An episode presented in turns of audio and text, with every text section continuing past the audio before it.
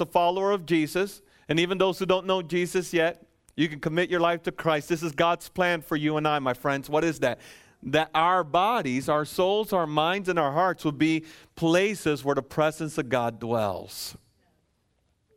You're the temple of the Holy Spirit. And that you were bought at a price, the price of the cross. Therefore, we're called to honor God with our bodies.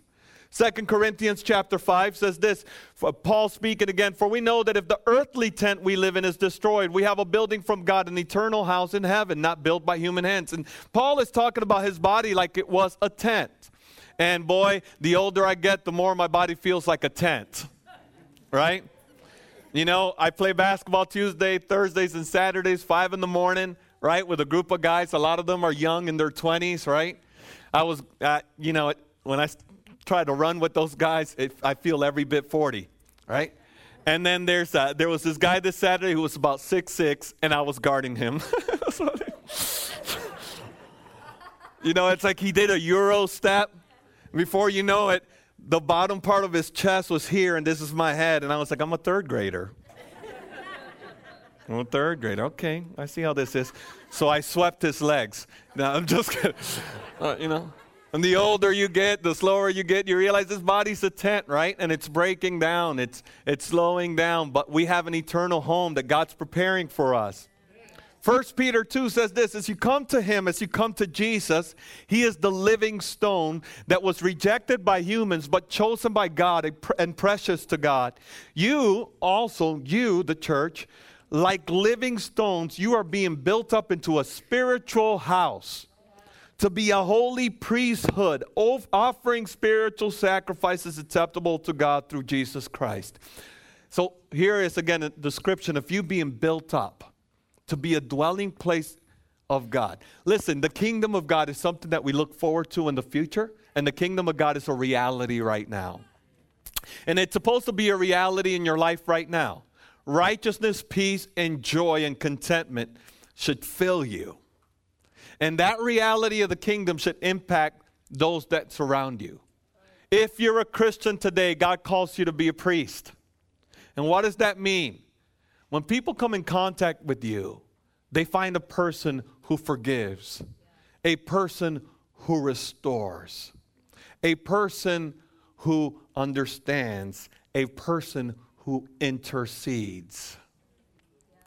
You know what intercession is? To be burdened with the things that burden God, and to come before God and to pray and plead for those who need to encounter His love and His grace and His mercy. As we were worshiping, a word of the Lord came today that said intercessors need to wake up this morning. Intercessors need to wake up this morning. I believe this world needs the mercy of God, the grace of God, the restoration of God, the holiness of God, and that comes through prayer through prayer. God's calling us to stand up and intercede. And so, as we consider this scripture, uh, here's another one Matthew 7, verse 24. Therefore, everyone who hears these words, of mine and puts them into practice is like a wise man who built his house on the rock. The rain came down, the streams rose, the winds blew and beat against that house, yet it did not fall because it had its foundations on the rock. But everyone who hears these words of mine and does not put them into practice is like a foolish man who built his house on sand. The rain came down, the streams rose, and the winds blew and beat against that house, and it fell with a great crash. In other words, it's not good enough to just hear the word and not do anything with it. God calls us to take His word, His teachings, and apply it into our lives. And, and if we apply it, then our lives will be on the foundation that is Jesus Christ. And no matter what storms and hell rises against us, we will be firm. Right? God wants us to be a dwelling place for Him. And so, as I think about that, and I think about the fact that we have a sign over there that says, Enjoy your space, I want to ask us a question this morning. When God looks at our hearts, when God looks at our souls, when He looks at our minds, the things that we meditate on, is there a big welcome mat in our hearts that says, Jesus, enjoy this space? Jesus, you are welcome here. This house is your house, and you are welcome here. When God looks at your heart, when God looks at your mind, when God looks at the things that fill you. Does that scream out to Jesus, You're welcomed in this place? Now, I want to tell you something.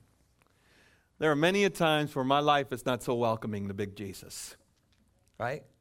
And I want this Sunday to be a Sunday of confession for me because I think that if I share with you times that I haven't been welcoming to Jesus, maybe you and I can maybe relate and be able to put some things at the altar and say, okay, God, we want our hearts and our minds and our souls to be welcoming to you 24 7. And so I, I, realized that in my life there were times that I was not welcoming to God, that I was not welcoming to the Holy Spirit because instead of being a dwelling place for His presence, I was more like a museum. I was more like a museum. Anybody ever been in, in a museum? Hopefully, most of us have been in a museum. You know that when you go to a museum, you only have a certain amount of time that you can be at a museum. And you know that when you go to the museum, even though you're in a museum, you, you can't really feel at home in the museum. Sometimes there's chairs that look really welcoming that you're not supposed to sit in, right? Sometimes there are areas that have all kinds of beautiful displays, but you're not even supposed to go to those areas because they're not accessible. They're not open. The teacher or the whoever's supposed to walk us through that section is not there, so those sections are not open. Sometimes when you go to a museum, most times there are guardrails that tell you do not touch, do not cross. Make sure that when you leave, you leave everything exactly as you found it. And if you go to a real fancy place, you're not even supposed to take pictures right? I remember as we were walking through the Sistine Chapel in Rome, we had this guide, and she was about four foot nothing, but she put the fear of God in me. Right? She was intimidating us all get out, and she's talking about everything. And all of a sudden, in the middle of the whole tour, she's like, You know, and you look at the beautiful tapestry here, and you see that Michelangelo, the flesh! You're like, Oh my Lord, I'm sorry to just scream, no flash, don't take any pictures here. You're like, please, nobody take a picture, please. I'm so scared. This is a three hour tour, right? And so, you know, it's like sometimes you find some people that work in the museums, they're not really welcoming either, right? They're like constantly annoyed at the life that's happening in the museum, that people are being people. Anybody ever experienced that, right? Okay, all right. Maybe. Or maybe, you know, let me just put it this way. It's kind of like being, my li- let me just say it this way. Uh, my, my life was not a dwelling place, a welcoming place for Jesus because I was like that sofa that had the plastic over it. Anybody old enough to remember them old sofas? Back in the days, believe it or not, folks used to cover pl- uh, couches that were already uncomfortable with like this thick plastic. And if you're like from the Dominican Republic and it gets hot and you happen to be a kid and you fall asleep on one of these couches, you literally have to peel yourself off that. You're just like, oh God, all my hair is gone. You know, it's, it's awful. It's an awful experience. But the couch, when you look at that couch, that couch says, you can look at me. You really can't sit on me, but if you sit on me, make sure that you leave me just like you found me. I think that a lot of us do relationships with people that way. We do relationship with people that way. We say to people, I don't want you to, without verbalizing it, I don't want you to feel comfortable around me. We say, you can be my acquaintance, but not my friend. Sometimes we say without verbalizing, if you come close, you will pay a price for it. Sometimes we say, everything has to stay the same way after you leave. And we treat God the same way. We say, Jesus, you're not welcome here for too long. Jesus, I welcome you Sunday mornings for an hour and a half, sometimes on Wednesday for a service. Sometimes we say, God, we, we like to know about you. We want you to be an acquaintance, but we're not ready for you to be Lord. We don't have to say that with our words, just with the way that we live, we say that. Sometimes we say we have rooms in our hearts and in our souls that we say, "Okay, Jesus, you know, you can check out the museum, but this section is inaccessible to you." Sometimes we say, "Lord, don't touch anything in my life. I want everything to stay the same after your visit ends."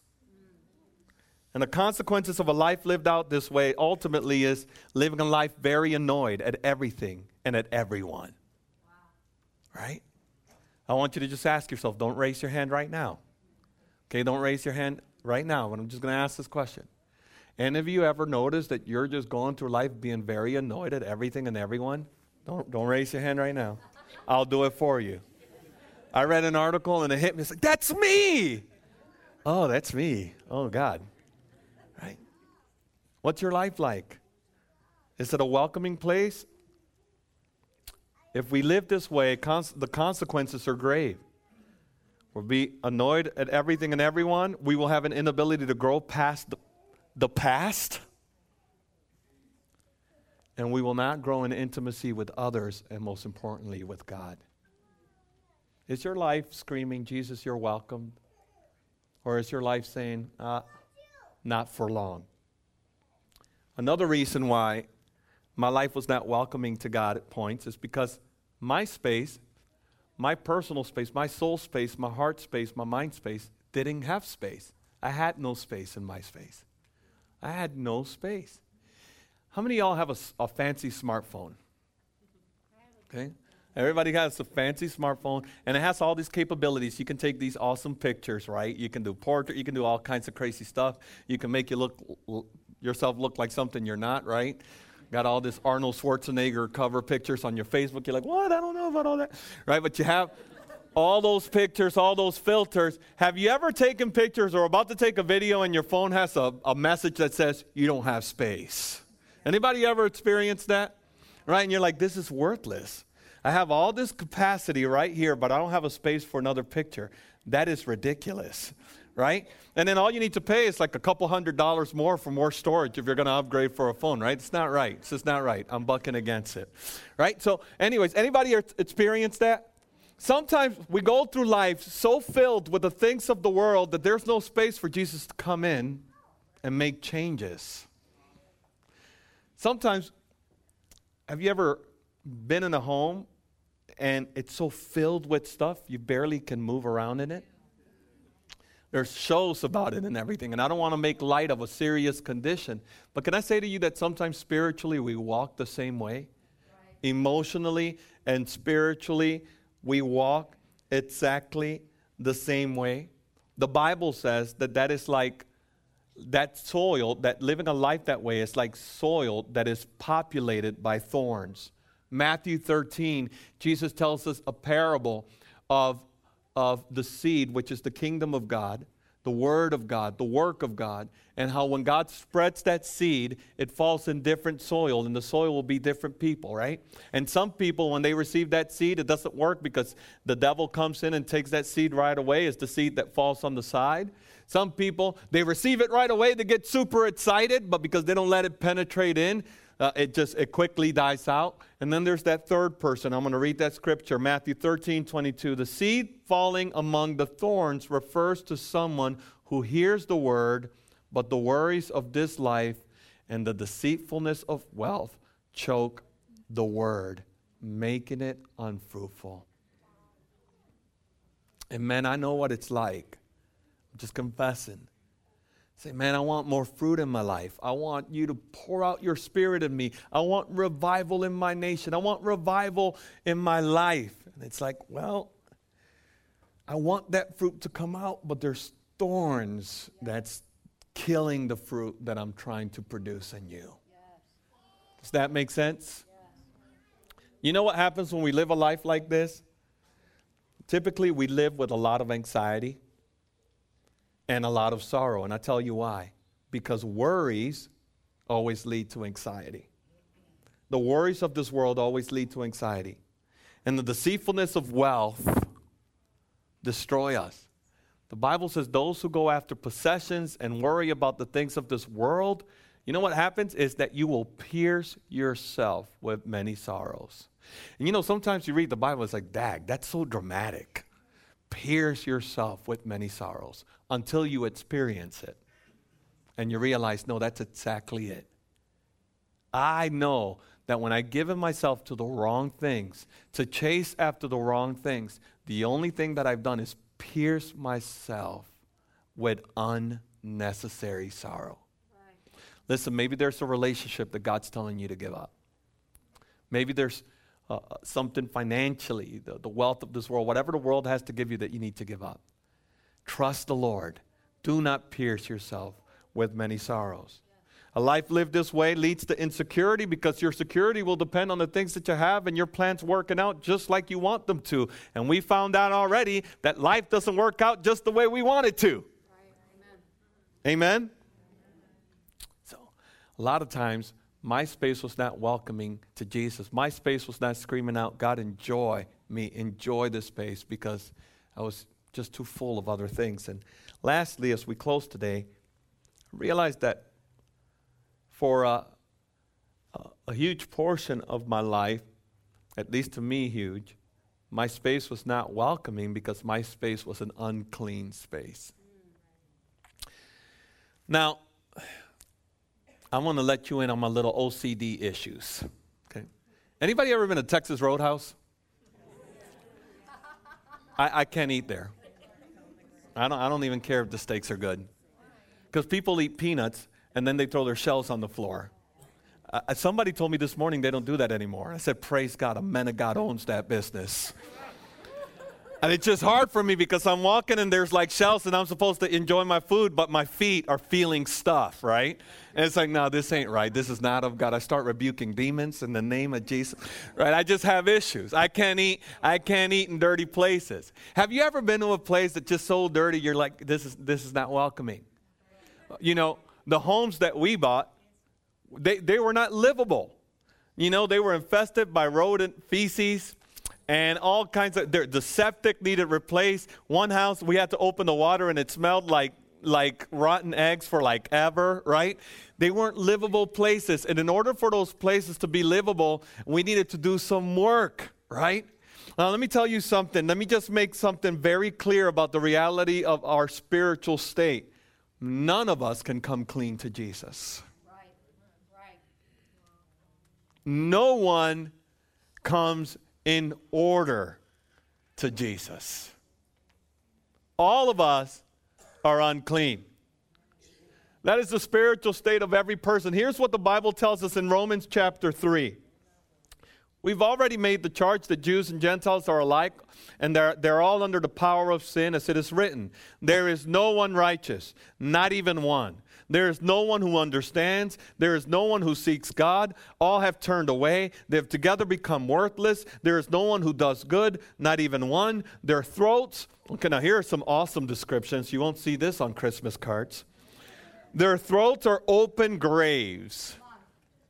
Their tongues practice deceit. The poison of viper, vipers is on their lips. Their mouth are full of cursing and bitterness. What does that mean? That everything in our hearts produces death. Right, right. 15. Their feet are swift to shed blood. Ruin and misery mark their ways. And the way of peace they do not know. And there's no fear of God before their eyes. This is the state of every human being. And even when we try to do righteous works, this is what the Bible says about that that our righteous works, our righteous works are like filthy rags before God. It's just the reality. Nobody comes clean to God. But wait a minute.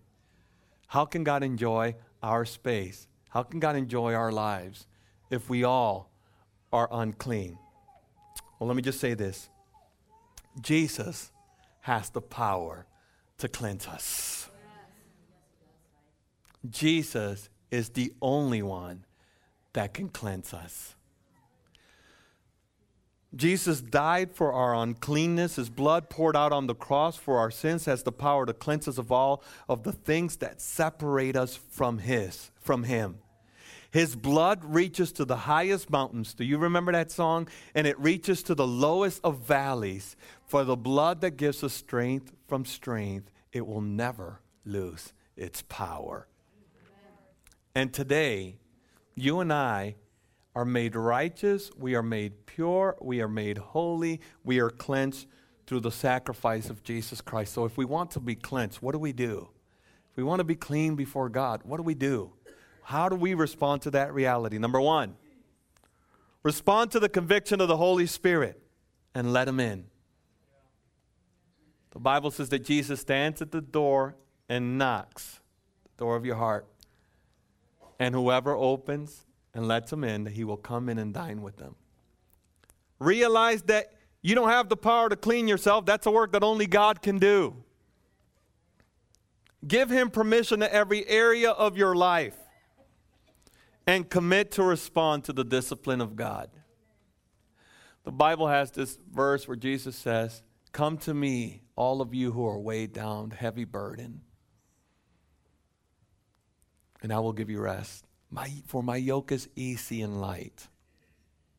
And maybe you're here today and you find yourself burdened, weighed down, filled with regrets, with resentments, with condemnation, with guilt and shame. Jesus is looking at you and saying to you, I can give you rest. The way I would give you rest is by yoking myself to you. And what that means is back in the days, when people used to farm with animals. They would take a strong ox and partner that ox with a younger ox. And that strong ox, yoked to that younger ox, will do the bulk of the work while that young ox is being trained and carried along the way. But that young ox eventually grows in holiness and matures in what that ox was created to be. Jesus is looking at you and at me, and he says, Maybe right now you don't have the power. Maybe right now you don't see how you're going to make it. Maybe right now you're incapable, but let me yoke myself to you. And as we do life together, you will know my peace. You will know my joy. You will know my forgiveness. You will know my grace. And you will grow in me. And you will grow in me. Would you stand with me? You know what I find? I've been saved now for 22 years. You know what I know today? Jesus is still the stronger ox. And to this day, I am in need of being yoked to Him. To this day, I'm in need of His grace. Hallelujah. And to this day, He has been patient with me. Anybody thankful for that? Anybody thankful that God has been patient with you? Let's pray. Father, as we come before you, we thank you for who you are. We thank you for what you do. And we thank you, God, that physically we are celebrating the space that you've given us that's just such a blessing to us. But Lord, we want to say to you take our hearts, take our minds, take our soul. May our lives be a welcoming place to you. May our lives scream out, enjoy your space, God. Enjoy your space. Hallelujah. Hallelujah. Maybe you're here today and you need to be yoked to Jesus. You've not given your life to Jesus yet, but you're saying this morning, I want to give my life to Jesus. I want to trade my regrets and my shame and my guilt and my pain and my condemnation. I want to give it to Jesus. I want to surrender. I tried in my own strength. I realized that I need a Savior this morning. Today, Jesus does not reject you. He forgives, He cleanses, He puts you in the right relationship with God. And through the power of His Holy Spirit, He even gives you the power to learn to live a holy life. It's His desire. That's you today, right where you're at, with every head bowed and every eye closed. That's you, you're saying, Today I give my life to Jesus. Would you raise your hand? Would you raise your hand? Amen. Amen. I see your hands. Amen. I see your hands. Amen. Church, all of you pray with me at this time. Father God, we turn to you. We repent of our sins and we welcome you into our lives. Cleanse us, make us new. Take our hearts and give us new hearts. Have your way in our lives write our names in the book of life. I surrender to your will. In Jesus' name, amen. Now, would you clap your hands to him, God? Thank you. Thank you for salvation. For those of you who've given your life to Jesus, if you feel freedom to do so, fill out a connection card. Let us know. We love to pray with you. We love to connect with you and make sure that you don't do life alone. You belong to the kingdom of God. Amen. And now, as we're praying and worshiping God today, there's, there's a lot uh, uh, of response that remains for the church. You're here today and you're saying, you know what, Pastor? Uh, I realize that my life has no space lately for God. I've been dealing with a lot of distractions. I've been dealing with a lot of things in my life that I realize have not made my life welcoming to Jesus, and I want to give them to God. As you're preaching, the Lord has revealed to me things that I need to surrender. Pastor, would you pray for me today? Would you pray? I want to give up, I want to yield, and I want to give up these things that are standing in the way of me walking in intimacy with God. If that's you right now, would you would you raise your hand right where you're at? Amen. We're going to pray. Just last night, reached out to a brother and said, "You know what? I need you to hold me accountable in this area." The enemy's trying to distract me in this area to take my devotion from God. The battle is real. The warfare is real for all of us. You're here today and you want to surrender that to Jesus. Let's just pray right now. Let's turn to the Lord. Father, we come to you right now in the name of Jesus, and we give you our distractions. We thank you that your Holy Spirit has revealed them as distractions. And God, as we turn them to you, Father, we pray, God, that you would have your way with them, destroy the work of the enemy, the plan of the enemy. We yield to you in Jesus' name. We will wake up as intercessors and take our position and stand in the gap for the broken and the lost and the wounded. We will have our eyes wide open and we will be sober because we know that you're coming soon, Lord. You're coming soon. We thank you for these things. And Lord, I thank you for your church, that they will be a priesthood alert, that they would be a people that are a place where you dwell. In Jesus' name I pray. Amen. Amen. God bless you. The altars are open. If you need prayer, we would love to pray with you. Why don't you come on up? We love to pray with you. God bless you. Enjoy your space. Amen. The altars are open if you need prayer.